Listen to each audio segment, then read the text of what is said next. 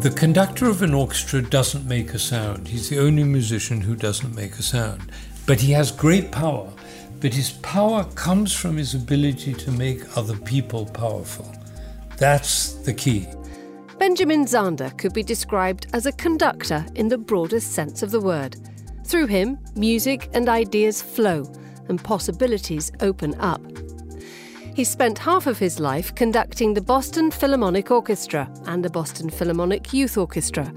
And his recordings of the Mahler symphonies with the Philharmonia have been showered with critical praise and received three Grammy nominations. He firmly believes that classical music is for everybody and takes great joy in sharing this belief. A TED talk on that very subject has been watched more than 20 million times. Now, aged 82, he's showing no signs of slowing down. During lockdown, he kept the fires of live performance burning with regular concerts on his driveway. But as well as a decades long career on the podiums of some of the world's greatest concert halls, Ben's also a coach and a mentor for leaders across the globe, as well as inspiring people of all ages and from all walks of life. He's also the best selling author of his book, The Art of Possibility, co written with his wife, Rosamund. I'm Emma Nelson, and this is the big interview on Monocle 24. And I'm delighted to say that Ben and his piano join me from his home in Cambridge, Massachusetts. Ben, welcome to the big interview. Thank you. It's a pleasure to be here. I'm going to start with a cheeky question. What was the last piece of music you listened to or played and why? Well, I'm deciding on what to do with my youth orchestra next season. We're going to Russia on tour and we're going to be giving concerts all over Russia. So the question is should we bring Shostakovich fifth? which is a piece of immense power and depth and deeply moving, or should we bring Scheherazade of Rimsky Korsakov?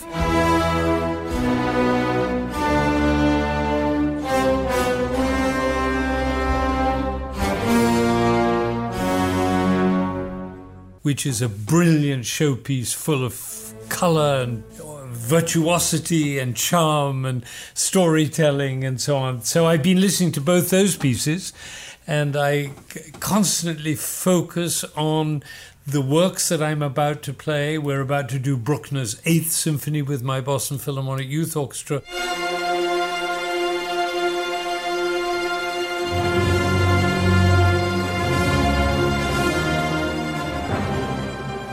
That's the opening of our season, a very unusual way of opening a season. Usually you try to open the season with something flashy and familiar, but we've all been through a very traumatic experience in the world, and rather than just simply play something famous that everybody knows, you know, everybody knows that with the glorious team put everybody in a good mood with uh, energy and vitality. Beethoven is always good for that. What we're doing is something much more challenging. We're doing Bruckner's Eighth Symphony. I'm sure no other conductor in the world would dream of doing such a foolish thing, but it's a beautiful, deeply spiritual, uplifting, moving, and out of body experience to listen to Bruckner in a great concert hall. So I'm taking a risk.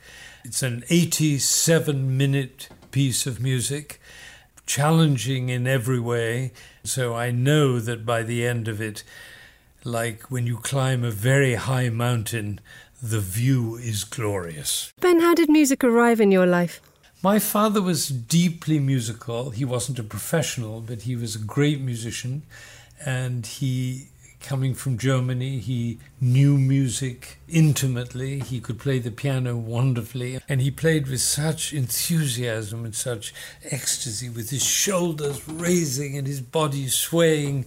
I was a little tyke and I said, I'll have what he's having. I wrote some compositions when I was about nine.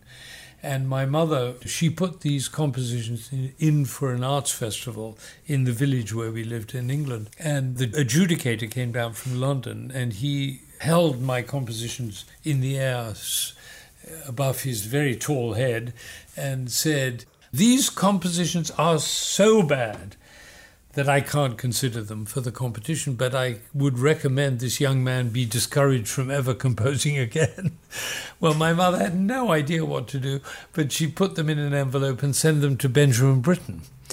Well, four days later, Benjamin Britten called and said to my mother, no, no, don't worry. Your son is fine. I mean, he's nine years old. What do you expect? So, if you want to come with your family to Aldeburgh, to where he lived in beautiful in Suffolk by the sea, come and spend your summer holiday and I'll keep an eye on his development. And so for three years, the whole family went to Aldeburgh and I became very close to Benjamin Britten and to Imogen Holst, uh, who was my teacher, the daughter of Gustav Holst. So I, I fell into a whole world of opportunity as a result of my mother not taking no as the end of the story. She took it as just an invitation to another conversation. You speak there of composing at a very early age, you're playing the cello. So, how did a child from that origins end up as a conductor? Arguably the one responsible for making the music happen, but you don't ever play a note. Well, it happened again through a rather funny story. I was a very active cellist and chamber music player and teacher, and I'm a very expressive player. And I went for a job at a summer school where they were looking for a teacher for cello and chamber music. And I impressed the lady who was hiring sufficiently so she hired me. And then we had tea. And after at the tea, she said, Incidentally, we're looking for a conductor for the orchestra. Do you know anybody who could do that? And I said, I'd love to do that. And she said, Are you very experienced? I said, Oh, very. Well, I hadn't actually conducted a note at that point, but I knew that what I could do was to move and inspire young people to play music, to bring out all the intensity and the passion and the vision that the composer was putting in there, whether I was playing the cello or coaching chamber music or conducting, it's really essentially all the same thing.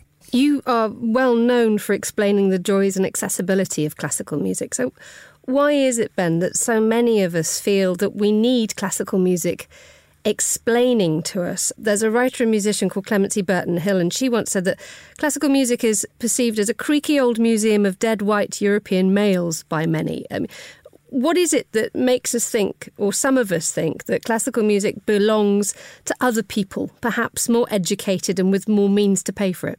Well, Emma, it's a very complicated question, but on one level, it's quite simple.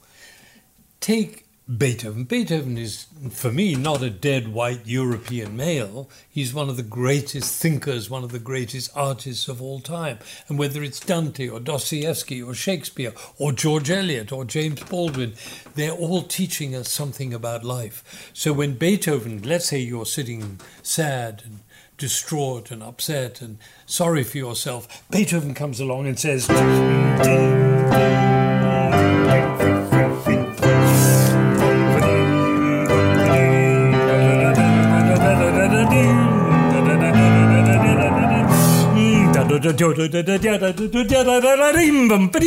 Try and stay gloomy while that is going on. You can't. What Beethoven was teaching us was that there's always a pathway to triumph, however dark the suffering. And his own suffering was extreme. He was deaf, he was a deaf composer, and yet he was able to see through that darkness and suffering and lead to triumph. And so the whole early part of the piece, and the Ninth Symphony the same, the darkness of the first movement, and the driving energy of the second movement, and the beautiful seraphic slow movement, and then finally in the last movement, at long last, Freude, schöner Funke, Tochter aus Elysium, wir betreten feuertrunken,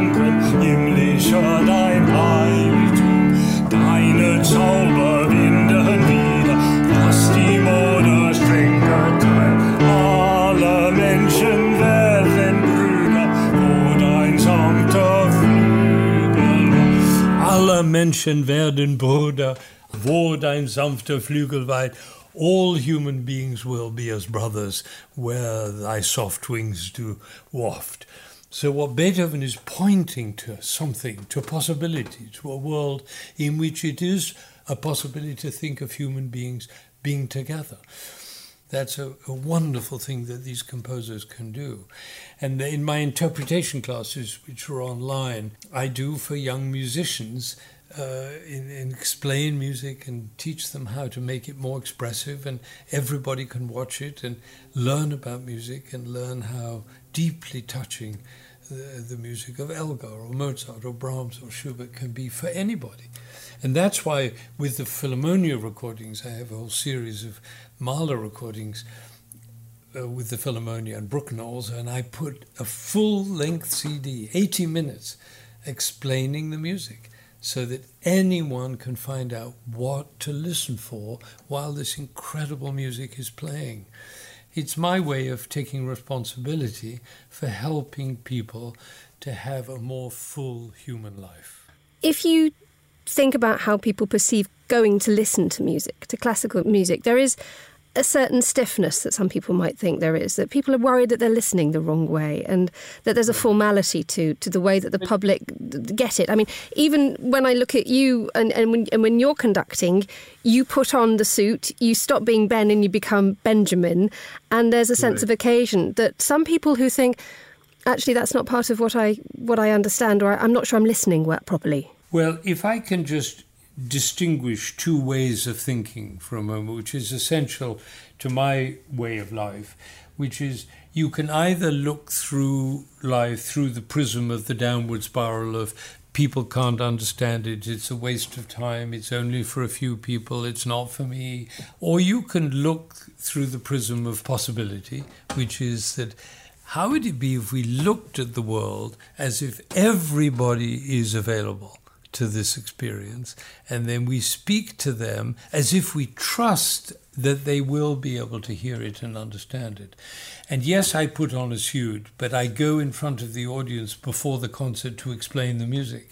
So I take a number of steps which break down that hierarchical or that separate cold world and make people feel connected, involved, and as though the music is being written for them and speaking for them. And if you work hard at it, as I do, and I never give up, I never lose hope, it turns out that a lot of people want to be moved and they want those shining eyes. And that's the test. Human connection always shows up in the eyes. And if the eyes aren't shining, I get to ask this question Who am I being that the player's eyes are not shining, or that my children's eyes are not shining, or that one one's customers or one's lover is not uh, having shining eyes. So it's all about transformation and about reaching out to people and including them in the experience. What role, Ben, do you think the internet has now played in making more people's eyes shine? I see it as an overwhelming opportunity because I can now sit in my office, which I've had to do for the last two years because of the pandemic, and listen to everybody play. I mean, I can listen, put on recordings that were made in the 30s by the great masters that my father heard when he was living in Germany. I just press a button and there they are. I mean, this is a miraculous time, and I think it has an overwhelmingly powerful and positive effect on the way people are being brought up. And a lot of people say classical music is dying. I say you ain't seen nothing yet. I have a series of classes which I do, uh, just interpretation classes, which I do with my students. And we put them on YouTube.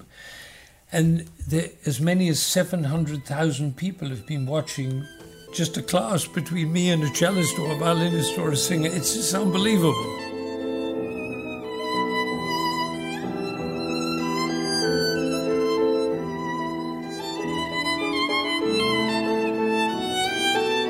So I'm in a very enthusiastic state of mind about it. Now, mind you, I went last night to my first live orchestral concert and I burst into tears. I mean, I had tears streaming because the sound, it's like having eaten food out of a can for two years. Suddenly you eat fresh fruit and fresh vegetables, and it's like, you can't believe the, the freedom and the, and the joy and the intensity of the experience is just so you can't replace the live performance, but we do very well through the internet and through the other mechanical means that we have of keeping in touch with a vast amount of great music.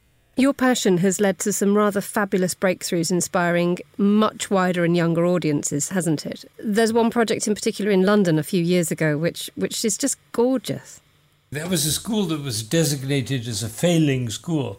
Imagine the government says this is a failing school, and the child is asked, Where do you go to school? And he says, I go to a failing school. Well, that's not a good beginning of the day. Uh, so I went there with the Philharmonia Orchestra. There were 1,500 children in the, in the room, and vast majority of them had never seen an orchestra, heard an orchestra. And I did something with them, which was very uh, extraordinary, really. Was there's a passage in the Beethoven Fifth Symphony in the slow movement in which there are seven individual voices simultaneously, and what I did was I played one voice, just one cello going boom, boom, boom, boom, boom, boom. And then I played the second voice on top of it, and the third voice, and the fourth voice. And each time I turned around and asked the kids how many people heard that. When we got to seven, voices all playing simultaneously. I said, How many heard seven voices?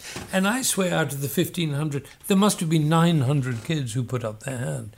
And so when I had the opportunity a few weeks later to meet the Prime Minister, Tony Blair, I said, You shouldn't call a school a failing school that has 900 children that can hear seven voices. And he smiled and said, We should stop doing that. And they did. You work extensively in, with leaders and groups and companies and organisations. How did the worlds of music and leadership fuse? Well, there's a very powerful image or metaphor, if you like, that I bring to the world of uh, corporate leadership or just leadership in general. The conductor of an orchestra doesn't make a sound. He's the only musician who doesn't make a sound. But he has great power but his power comes from his ability to make other people powerful. That's the key. The conductor's power, his job, if you like, is to awaken possibility in other people. And the way you know whether it's working is the eyes are shining. So it's a very simple model, very different from the model that most people are focused on. Most people are focused on wealth and fame and power. It's essentially a competitive world.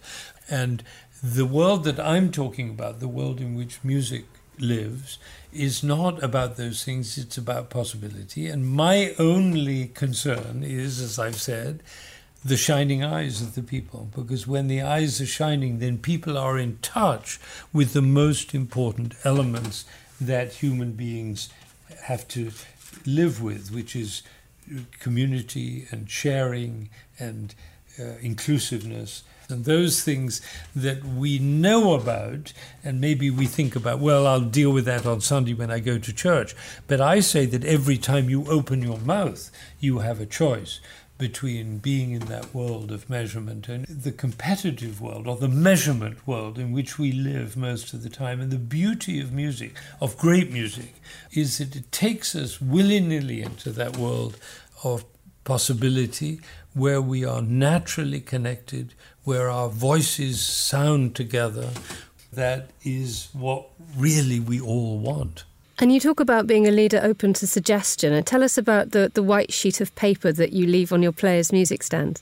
The problem with the conductor orchestra model, and it's true of leaders everywhere, is that it's hierarchical. So the conductors are all on a podium, they're male, they're right thinking, you can't you can't argue with the conductor. And so I've introduced a new model whereby the players all have a white sheet of paper on their stand at every rehearsal. And they're free, and this is true of the youth orchestra kids too, and they're as young as 12. And I invite them on that white sheet of paper to say anything that will further the action, that will bring us along. And, and they're very brave, and they have to sign it, so I know who they are. And it opens a conversation between the conductor and the players which is very enlivening for all of us. And sometimes when they write something very beautiful or insightful or useful, I share it with the group. if there's something that we might have a disagreement about, I might call the person up or email them or have a discussion. So it flattens the hierarchy so that we're all on the eye level. Remember, my job is to make them effective and powerful. That's my job. And that's true of, of parents and it's true of CEOs and it's true of teachers. So we all have that same path. And it's a sacred path to be a teacher, is to enable the people who are entrusted to us to be the most effective and the most happy and the most flourishing that they possibly can be. We moved into a time where you had to take things very seriously in the last 16 or 17 months. And that ability to, to look for possibilities was seriously and very practically curtailed, sadly, for so many musicians who were basically unable to work during the time of lockdown. How did your relationship with music change during lockdown, if at all? Every group that I'm involved with had a different answer. The, the professional orchestra that I conducted, the Boston Philharmonic, closed down and didn't make a sound. What I did do is I, I went around and raised a lot of money so that we could pay them anyway, because we clap and applaud and love them when they play. But when the many of them got into serious financial difficulties, Eh, the community came around and supported them in a very, very generous and magnificent way, and in, so, in some cases was life saving. With the youth orchestra, it was a very interesting thing because on Zoom you can't make music. There's no way. You try. Many people have tried various strategies, but I recognized very quickly there was no way. And so I came up actually with an idea that I'm rather proud of, which is that I said to them, we can't play music, but we can approach music as if you were the conductor. The conductor is silent. And so I turned all of them into conductors. Well, of the 100 people in the orchestra, 70 signed up, and about 50 of them took the journey very seriously on a weekly basis. We met every week, we studied scores, we learned about instruments, we learned about music, we learned about leadership, and we came out with 25 films and articles that I wrote with them together that are going to be on my website for posterity. So that's one of the best things I've ever done in my life, and that was done during COVID. So it uh, possibility is something that happens only when you're open to the less than obvious. And I, I love to tell the story, which actually inspired me in this, of my father when he was interned during the war as a Jewish refugee from Nazi Germany.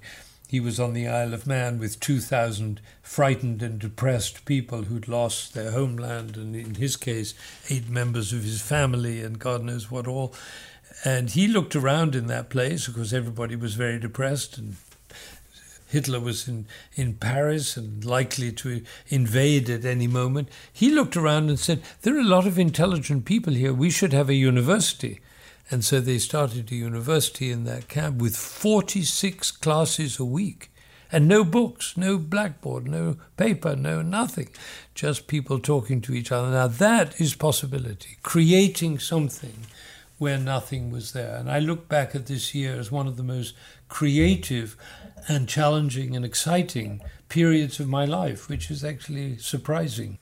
Ben, there's a delightful moment on one of your videos online where, at the end of a very vigorous and passionate coaching session of two young players, I think you're celebrating your 82nd birthday.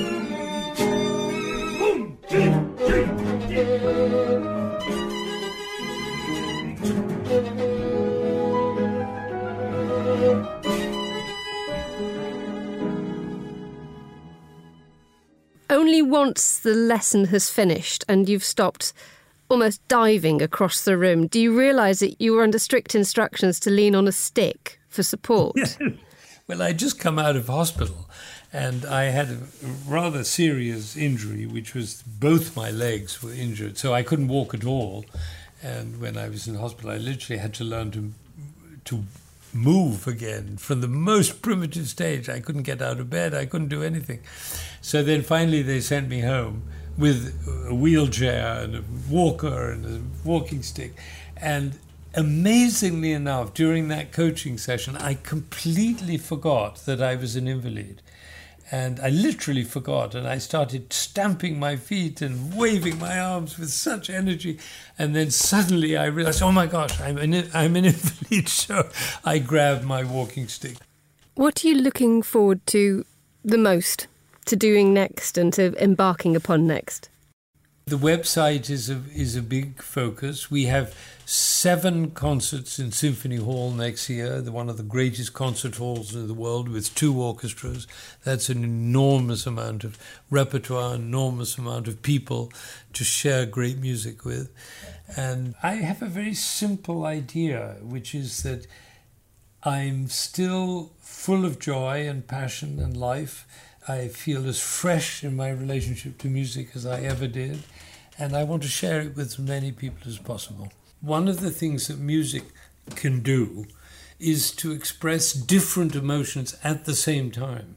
So it can express sadness, sorrow, love, hope, all the emotions of joy and uplift. And I think of the, the famous uh, variation from the Enigma variations of Elgar the Nimrod variation. He loved this man he was describing. He was his best friend and somebody he respected with enormous, almost reverence. And at the same time, they both loved Beethoven.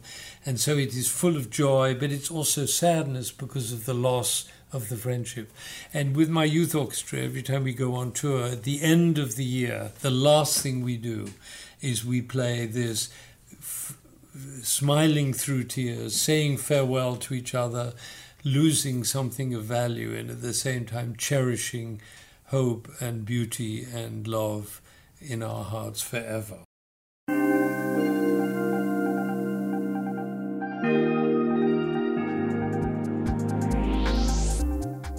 You've been listening to the big interview with me, Emma Nelson, in conversation with Benjamin Zander. And do check out Benjamin's recordings of his Mahler symphonies with the Philharmonia. Every recording comes with a free CD containing an explanation.